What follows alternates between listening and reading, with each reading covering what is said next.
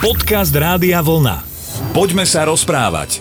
Želám vám krásny večer, milí poslucháči, milí poslucháči Rádia Vlna a naši poslucháči z relácie Poďme sa rozprávať. Hneď na úvod vás srdečne zdravia Slavo Jurko a Jan Suchaň. Pozdravujem, pekný večer. Juj, musím ti povedať, že sa teším, pretože zajtra už budeme poznať dvojicu, ktorá si zahra v finále Ligy majstrov a o futbale sme my dva inak vo všeobecnosti hovorili málo, čo je možno aj trošku vyčitka smerom ku mne. Nikdy som sa ťa neopýtal, či ty ako chlapec z dediny si hral aspoň povedzme za dedinské mužstvo niekedy? Vieš čo, a za dedinské mužstvo ani nie, lebo keď u nás už potom bol futbalový klub, tak to už som bol veľký, vlastne už som bol preč, preč z domu. Ale takto ako chalan sme hrávali, ako chlapci sme hrávali futbal. Časom si ich vždy po zápase vyspovedal, lebo to tam muselo lietať Ale strašne. vôbec nie, to, tedy my sme boli slušáci. To ako nebolo také ako v dnešnej dobe aby ťa vypípali a vypískali. to je ešte ten lepší prípad, keď nejdeš so škrupinou od vajca po zápase, ale to sa stáva len rozhodcom.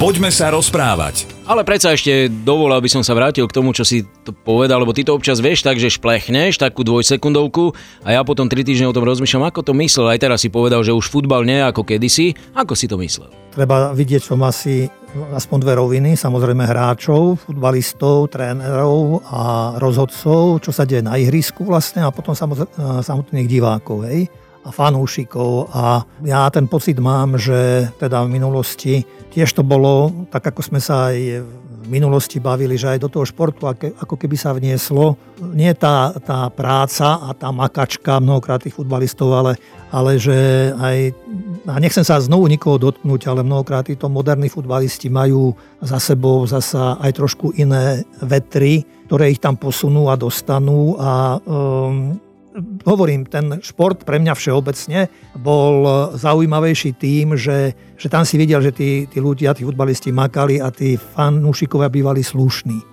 a vedeli odmeniť aj tým, keď aj ich e, klub prehral, alebo, ale vedeli odmeniť hru. Dneska sa dosť na, vôbec na futbalové štadióny donieslo násilie, agresivita, e, aj medzi hráčmi, také tie útoky a čo urobia jeden na druhého. No a plus sa to prenáša potom samozrejme aj do hľadiska. A o to viacej, ak povedzme, že na štadionoch sa objaví človek inej pleti, tak e, dokážu, čo aj u nás sa už stalo vlastne, že čo ja viem, po chlapcoch popiskovali a vykrikovali a rôzne zvuky, opičie a hádzali banány a tak nejak. Takže človeku to bolo lúto, je to lúto. Ja už preto ani veľmi nepozerám, priznám sa. Kolektívne športy u nás. Tak ako som hovoril, potom sa mi zdalo, že prišlo také obdobie vyhrať za každú cenu, aj na medzinárodnom poli. A, a dnes, to, dnes to nejak tak pretrváva, hej, že fauly predstierané a hrané a pripravované a to už, to už mi trošku tak vadí na, tom, na, na kráse futbalu. Je dobré, keď ľudia sa hrajú, to je vždy dobré, to je pekné, pretože keby sme sa prestali hrať, prestali by sme asi žiť. Ale zas odtiaľ potiaľ všetko má svoje hranice a medze a si myslím, že a fandím slušnému futbalu a slušným hľadiskám. Ale spomenul si viacero, povedzme, neduhov alebo takých neželaných javov, ktoré sú sprievodnými a Napriek tomu, že medzinárodné zoskupenia, ktoré zastrešujú práve tento športový fenomén, ktorým je futbal, majú jasné kritéria, čo sa týka faulov, hrubosti, násilnosti a mali by sa podľa toho riadiť, tak potom je tu rasizmus, ktorý je pre nich, a to si takisto naznačil, ktorý je pre nich ale dnes témou číslo 1. A sú krajiny, kde, kde je to veľmi, veľmi horúca téma a vlastne v súčasnosti vidíme, že e, to prichádza stále viac a viac aj na východ. Isté, rasizmus je vážna téma a dnes e, aj v spoločnosti, aj v politike a v športe zvlášť tiež. Má to áno ďaleko siahle korene a ja neviem, či je to obava e, cudzieho a, a z malosti tých, ktorí ubližujú ľuďom inej pleti, že takýmto spôsobom si niečo dokázať a deliť ľudí, skupiny ľudí na nižšie a vyššie pretože keď vychádzam z toho svojho pohľadu a aj z nazerania na svet, tak e, všetci sme vlastne, možno povedať, že boží, boží ľudia, jedna veľká rodina a, a dnes tá komunikácia a tá informácia je taká, že ja neviem, luskneš e, si internetom alebo mobilom, alebo či má, máš informáciu z celého sveta. Takže o to viacej, že vnímam ľudstvo ako jednu rodinu a, a aj e, ktorýchkoľvek ľudí z ktorýchkoľvek zo skupení vnímam ako, ako sestry a bratov, že teda, keď hovorím tým svojim slovníkom, že by mali brať ohľad na toho druhého človeka. Poďme sa rozprávať. Ja si už len tým futbalom pomôžem, pretože práve teraz sa rieši jedna velikánska kauza, ktorá sa týka českého futbalového klubu a zároveň škótskeho a vlastne britský novinár v takom telemoste Čechom vysvetloval, že možno oni to tak neprežívajú, pretože v Českej republike to nebola téma číslo 1, kdežto na ostrovoch ten rasizmus je dlhodobo naozaj v popredí toho, čo treba riešiť, pretože to je niečo, čo vyvoláva obrovské kontroverzie a konflikty, nehovoriac o Spojených štátoch. Takže ozaj, ozaj je to globálny problém. Áno, veď rasizmus je považovaný a rasová diskriminácia za veľké zlo, ktoré predstavuje prekážku pre spolunažívanie rôznych skupín ľudí a rasisti zámerne živia rasistické predsudky, podnecujú rasovú neznášanlivosť. Rasizmus je súčasťou ideologického boja, bojom vlastne politických síl, extrémistov, fašistov, nacistov, veď holokaust, gulagy, mnohé iné zoskupenia kde keď si spomenul už tú Ameriku napríklad, tak tam tiež ľudia a černosi nemali prístup, ja neviem, do obchodov alebo do meskej dopravy a mali vyhradené len svoje miesta. Takže je to disciplína, ktorú, ktorá nie je ešte celkom asi prebádaná, ale živí v sebe niečo, čo možno bolo, hovorím, že aj u nás už nejak tak vidieť, že nejaké tie násilie, nejaký primitivizmus, nejaké heslá, transparenty, ktoré vlastne vyzývajú tie najnižšie pudy v človeku, aby človek bojoval proti druhým. A keď som spomenul už tú Ameriku, tak spomeniem zároveň aj, čo si asi všetci pamätáme ešte zo školských hlavíc, kedy Rosa Parksová, Černoška v autobuse sa posadila, alebo v dopravnom prostriedku sa posadila na miesto, kde nemala sedieť, no a neuvoľnila miesto Belochovi. A teda zavolali policiu a bola potom potrestaná, dostala neviem koľko dolárov ako pokutu za to, ale tým sa vlastne začal aj boj, možno určitým spôsobom, pretože to vyvolalo veľkú vlnu a boj proti rasizmu a pokračovalo to potom vlastne v podstate ďalej, mnohé aktivity a začali sa prebúdzať potom aj aj poprední ľudia aj v Spojených štátoch, aj politici a hovorím, že začali riešiť vlastne túto tému. A ďalším významným bojovníkom, ktorého nazývali, že to bol vlastne Gandhi Američanov, čiernych Američanov, ktorý nenásilným spôsobom bránil práva Černochov, bol Martin Luther King ktorý bol synom pastora baptistickej cirkvi, pochádzal z Atlanty, po otcovi vraj zdedil nielen odvahu, ale aj nesmiernu výrečnosť. Od mamy zasa veľký cit pre spravodlivosť a ako jeden z mála vtedajších Černochov vyštudoval vysokú školu a takto vyzbrojený vlastne a vzdelaný sa dal na e, cestu kazateľa a takýmto spôsobom vstúpil do verejného života Ameriky. Všimol si to aj prezident Kennedy, kedy, ja to veľmi jednoducho hovorím, ale kedy ten jeho hlas znel a e, krajinou a ľudia sa prebúdzali. A teda hovorím, že aj prezident Kennedy pripravil už a vôbec tá suita okolo neho pripravili nejaké pravidlá, ale myslím, že až potom myslím, že prezident Johnson to uviedol potom do života americkej spoločnosti. Poďme sa rozprávať. Skúsme sa pri tejto téme, ktorá ozaj môže vyvolávať rôzne reakcie e, všade vo svete, pretože je to celosvetová záležitosť, ako som povedal. E, pozrieť trošku aj na Slovensko. U nás to nebolo rozhodne na tanieri alebo na stole ako niečo, čo sa rieši, ja neviem, v programu vyhlásení každej vlády a tak ďalej. Čiže tu asi občas raz za nejakú periódu niečo vybehne, niečo sa vyskytne, ale, ale zatiaľ, že by sa nás rasizmus bytostne dotýkal, máš taký pocit? No, je otázkou, či chceme byť pred tým všetkým úprimní a či si všetko všímame, pretože neraz som čítal aj vyjadrenia aj tých eh, futbalistov, ktorí hrali aj za naše kluby, keď sme spomínali šport, tak eh, sa vyjadrovali, tiež hovorili o tom, že chvala Bohu, že na Slovensku to nie, nie je až nejakej také veľkej miere a rozšírené, ale tiež sa aj trošku čudovali, že je to tu.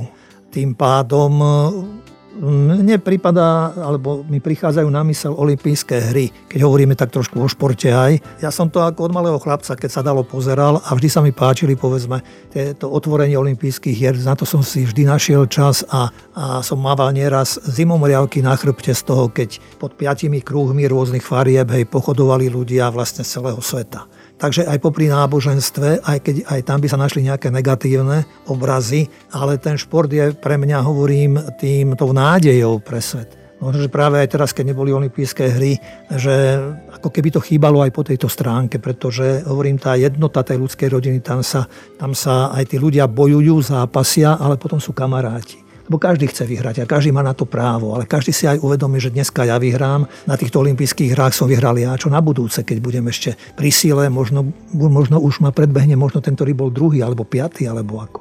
Takže šport vychováva tiež a to súperenie a zápasenie práve aj k tomu, tomu nejakému vnútornému nadstaveniu a tej veľkorysosti a otvorenosti voči druhým. V tejto súvislosti si spomínam na jedného asi 55-ročného muža, ktorý rozprával, že pochádzal z rodiny, tmavšej rodiny a po 89. E, začal podnikať a začal sa venovať e, službám, službe a obchodu a keď si chcel tú svoju predajňu nejak tak zásobiť, tak um, jednak mu aj doviezli nejaký tovar, ale aj sám si chodieval, chodieval pre tovar.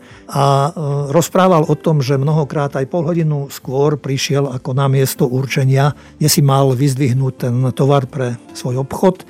A keď prišiel teda ten, ktorý mal na starosti otvorenie tej firmy, tak uh, sa postavil ten, či to bol vrátnik, alebo ja už neviem, neviem presne kto, ale sa postavil tak, že sa postavili pred neho a tým, ktorí tam stáli za ním, za týmto človekom, tmášej pleti, tak im dal prednosť, že nech sa páči, aby išli oni a on išiel až potom posledný vlastne.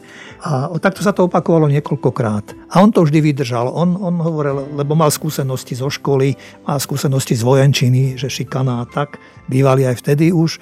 A tak to nechal tak. No ale potom sa stalo, že pri jednej príležitosti, keď tam takto tiež čakala, bol prvý a prišiel ten vrátnik a otváral tú firmu, tak e, ostatní sa už sa našli ľudia, ktorí povedali, veď on tu je prvý, prečo ho nezoberiete, nezoberieš prvého. A tým skončilo nejaké také nadradenie a e, povyšovanie niekoho nad, povedzme nad neho tak e, to sa mi tak páčilo a on hovoril, že som sa ho pýtal, že od, odkiaľ to má, alebo prečo takto teda, že sa ani neohradil, ani nerobil nejaké, ne, nič tam. On hovorí, že vieš čo, že v podstate nás rodičia tak vychovali a otec nám hovorieval, chlapci, nebudete čímkoľvek a čokoľvek budete robiť, len prosím vás, jedno o jedno, nerobte hambu našej rodine. A to je aj pri tých veciach, ktoré sme už aj v minulosti spomínali, hej, pri výchove detí a tak možno tiež odkaz k tomu, že aby rodičia vedeli, že alebo kde treba začať aj pri výchove svojich detí. Poďme sa rozprávať. Janko, spomenul si, že pre teba sú také dve oblasti, kde vidíš, kde vidíš veľký priestor na to, aby bol vplyv na ľudí a to je náboženstvo a šport práve. V tom náboženstve si ale hovoril, že sú občas tiež také negatívnejšie obrazy. Čo by to malo byť? Tak vieš, tie sa to dotýka vlastne podstaty týchto vzťahov, hej, ľudí rôznych rás, farby pleti a nie vždy je to tak, aby, ja nehovorím, že sa máme objímať, ale nemali by sme si ubližovať. A ja som rád posledným pápežom, počnú s, ja Jánom 23., Pavlom VI., Jánom Pavlom II., Benediktom XVI a najmä Františkom teraz, ktorý naozaj nesie v sebe tie rysy Františka z Asisi a kde môže, tak e, tam všade sa prihovára za tú Božiu rodinu, ľudskú a Božiu rodinu a on aj e, k týmto veciam, ktoré sa stali, povedzme aj v Spojených štátoch pred rokom aj, napríklad, tak e, tiež sa vyjadril, keď e, vo svojom príhovore, hoci len na diálku, ale hovoril o tom, že dokonca nazval, že rasizmus je vírus, ktorý je veľmi ničivý a jednoducho nedôstojný a nemá miesto v 21. storočí. A medzi iným hovorili, že nemôžeme tolerovať ani zatvárať oči pred akoukoľvek formou rasizmu či vylúčenia a popri tom sa hlásiť k obrane posvetnosti každého ľudského života.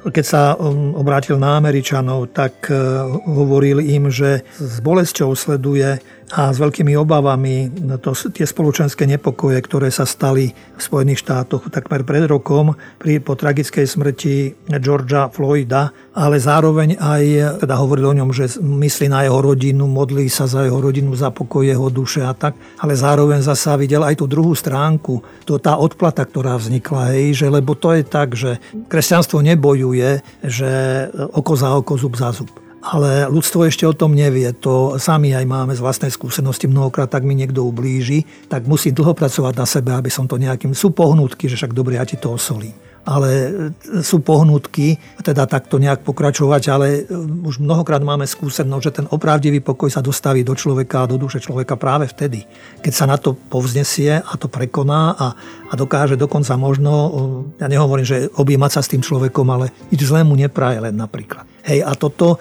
toto sa nenosí, hej, pretože toho násilia je dnes veľa.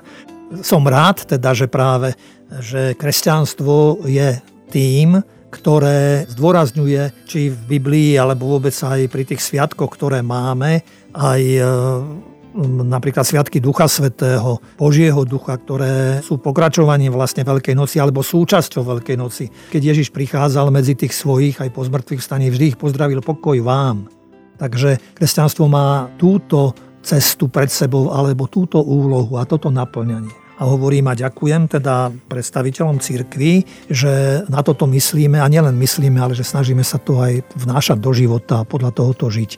Ako naozaj ľudstvo, ako rodina, ako ľudská rodina, ako jedna veľká ľudská rodina. Pokoj aj vám, milí poslucháči, ešte v zvyšných hodinách dnešného dňa, ale i v tých ďalších prajú dnes z relácie Poďme sa rozprávať Slavo Jurko a Jan Sucháň. Ďakujem aj ja, pekný večer. Rádio Vlna. Hity overené časom.